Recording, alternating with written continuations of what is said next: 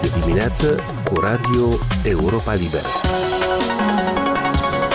Aici Radio Europa Liberă, bună dimineața, la microfon Alexandru Canțir. Bine v-am regăsit în această zi de luni, 24 octombrie.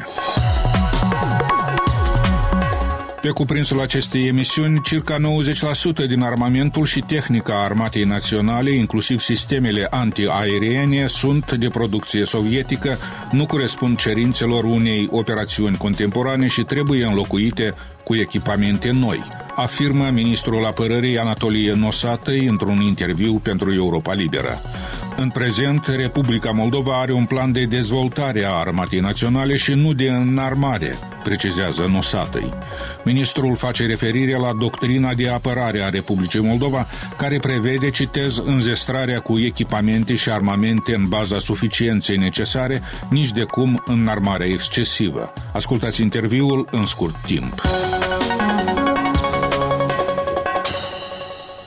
Așadar, cum spuneam, urmează un interviu cu ministrul apărării Anatolie Nosatîi, cu care a stat în ajun de vorbă Cristina Popușoi. Domnule ministru, am văzut că guvernul ia în calcul o creștere a cheltuielilor pentru apărare pentru anul viitor, cu puțin peste jumătate de miliard de lei, dar această cotă a cheltuielilor totuși nu va depăși 0,5% din produsul intern brut. O sumă mică pentru o armată care se vrea modernizată. De câți bani totuși credeți că și planificați că va beneficia armata națională anul viitor și ce își va putea permite suplimentariată din aceste surse pe care le va primi în plus față de acest an? Este o sumă mică, dar foarte importantă pentru Ministerul Apărării, ceea ce ne va permite implementarea proiectelor de modernizare a armatei naționale. Modernizare însemnând mai exact ce din acești bani? Modernizare înseamnă, să vorbim mai simplu și explicit să înțeleagă toți, schimbarea a celor echipamente, sisteme, armament, pe cel vechi, pe nou. Fiindcă am menționat de mai multe ori, actualmente armata este dotată cu ceea ce a rămas de la Uniunea Sovietică, producție anilor 60-80 și care necesită fizic și moral să fie înlocuit. Spuneați că o mare parte din armamentul pe care îl are acum Armata Națională și tehnica militară sunt moștenite din Uniunea Sovietică, dar, domnule ministru, estimativ cam cât la sută din ce dispune Armata Națională este sovietic și dacă mai pot fi acestea folosite? Circa 90% tot este din producția sovietică, din anii menționați și care necesită nu modernizare, dar înlocuire. Fiindcă modernizarea, nu poți moderniza un ZIL 131 sau un sistem de apărare antiaeriană care a fost produs în 1970.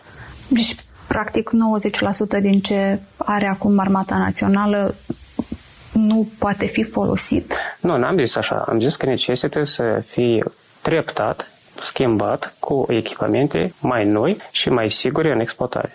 Și președinta Republicii Moldova, Maia Sandu, care este și comandantul suprem al forțelor armate, a tot spus în ultimele luni că Republica Moldova are nevoie să-și echipeze armata ca să-i apere cetățenii, să-și apere cetățenii și statutul de neutralitate și suveranitatea, desigur. Dar s-a elaborat cumva, iată, o strategie de înarmare a Republicii Moldova în aceste ultime luni în care, iată, suntem vecini cu războiul pornit de Rusia în Ucraina?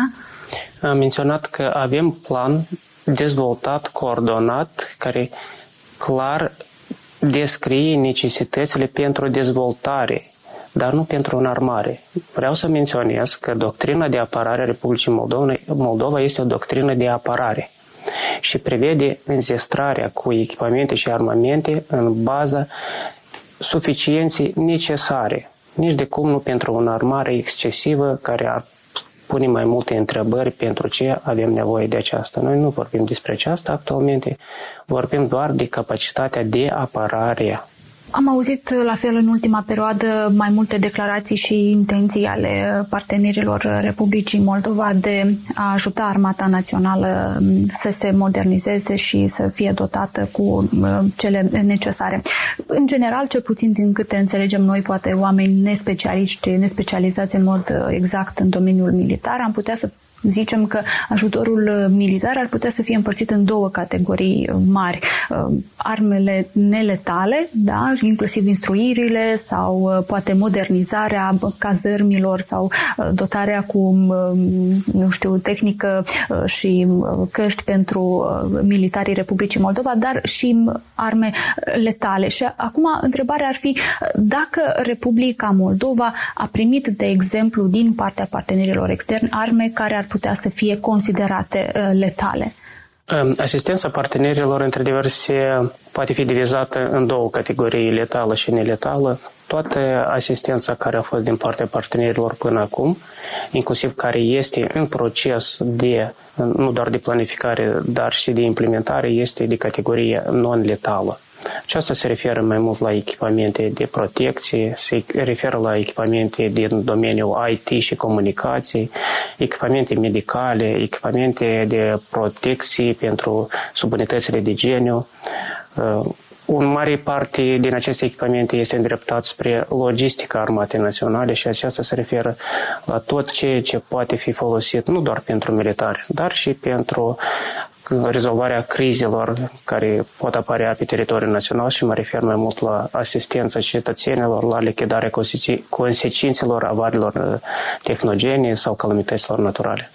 Dar ar fi Republica Moldova de acord să accepte arme considerate sau tehnică militară considerată letală, acum ținând cont că s-a schimbat totuși situația de securitate din regiune? Orice asistență pentru Republica Moldova, pentru Armata Națională, este binevenită în atâta timp cât este efectuată într-o manieră transparentă și nu contrazice Constituției Republicii Moldova.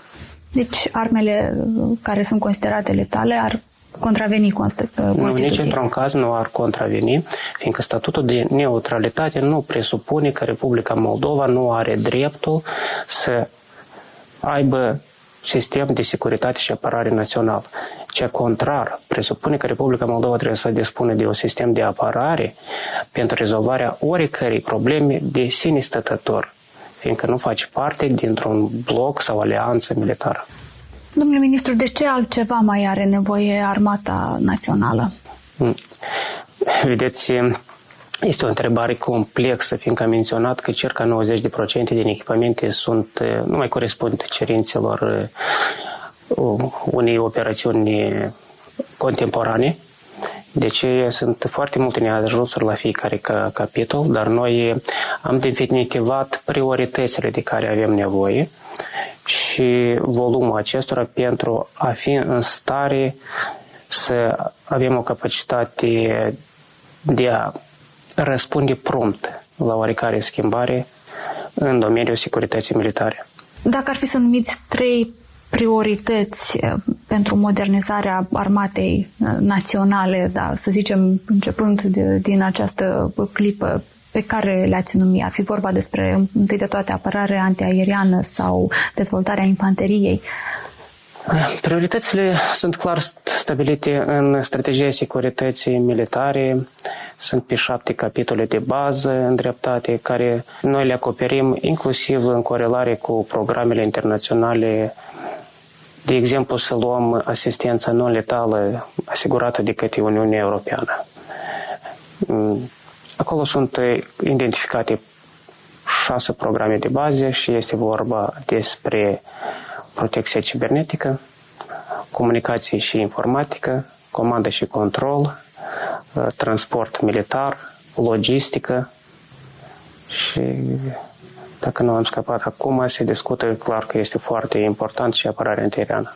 Apărarea antiaeriană depășește puțin capitolul non-letal.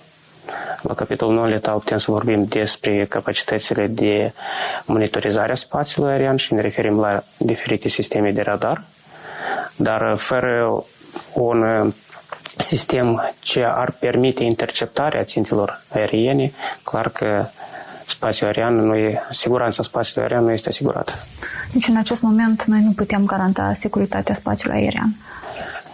Haideți să spunem așa că actualmente se folosesc sisteme de, în primul rând, rachete foarte sofisticate, iar sistemele noastre de apărare antiaeriene au fost bune la timpul lor, dar am menționat că sunt învechite și nu asigură caracteristici tactice ce ar intercepta toate felurile de ținte aeriene. Da. Câte sisteme antiaeriene, să zicem, vechi are Republica Moldova, adică Armata Națională a Republicii Moldova?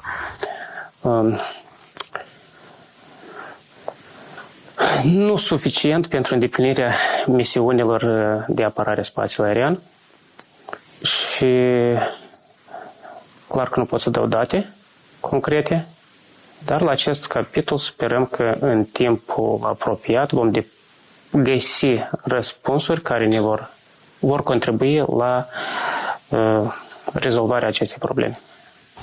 Domnule ministru, până se fac planificările și se iau deciziile, ce se întâmplă dacă, de exemplu, alte rachete ale Federației Ruse traversează ilegal spațiul aerian al Republicii Moldova? Să sperăm că mesajele trimise de la conducerea țării au fost auzite de Federația Rusă. Noi o să urmărim în continuare activitățile în acest domeniu și totodată, pentru ca rachetele să ajungă pe teritoriul Republicii Moldova, ele trebuie să traverseze teritoriul Ucrainei sau a României. Actualmente, vecinii au întreprins măsuri sporite pentru fortificarea capacităților lor de apărare antiaeriană. Mă refer în primul rând la Ucraina, inclusiv cu asistența externă a partenerilor. S-au întreprins măsuri mai bune și vedem că rata de interceptare a rachetelor este destul mai mare. Și sperăm că vecinii vor întreprinde măsurile necesare și chiar dacă vreo rachetă va fi vizată în direcția teritoriului nostru, nu o să ajungă până noi.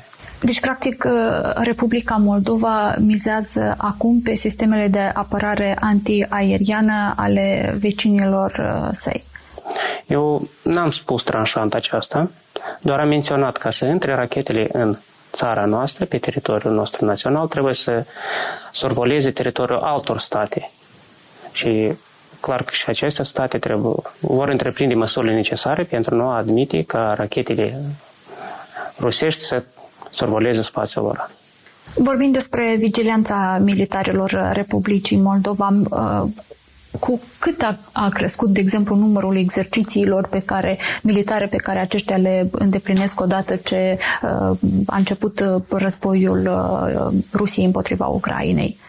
Ce ține de instruirea militară, noi am atras atenție la aceasta nu doar din februarie anul acesta, dar am depus un efort major în acest domeniu, inclusiv din luna septembrie anul trecut, când, necătând la restricțiile care erau impuse de pandemia de COVID, cu respectarea măsurilor respective am mărit numărul de ieșiri de campanii, exerciții de diferit nivel pe teritoriul național. Circulă mai multe dezinformări pe rețelele sociale legate de faptul că s-ar declanșa mobilizarea generală în Republica Moldova, lucru care, iată, a fost dezmințit de către Ministerul Apărării. Credeți că este o acțiune concertată a cuiva sau sunt doar situații individuale de răspândire a acestor informații false? În această perioadă sunt multe forțe care urmăresc diferite scopuri. Dezinformarea și manipularea opiniei a fost și rămâne un domeniu important a unui război hibrid care este îndreptat spre Republica Moldova, conducerea Republicii Moldova, inclusiv și instituții militare. Noi permanent am reacționat la aceste activități, am dezmințit pentru cetățeni să înțeleagă aceasta. Am rugat în permanență ca să se informeze doar din surse sigure de informație și să nu se dea manipulați. Ministrul Apărării Anatolie Nosatîi, intervievat de Cristina Popușoi. Emisiunea noastră se apropie de final, o emisiune care însă este accesibilă mereu și pe internet la adresa moldova.europalibera.org, rubrica radio. Recomandarea noastră dintotdeauna este să ne urmăriți și pe Facebook, Instagram, YouTube, alte rețele și platforme. Eu sunt Alexandru Canțir, vă mulțumesc pentru atenție și vă urez o zi cât mai bună. Aici Radio Europa Liberă.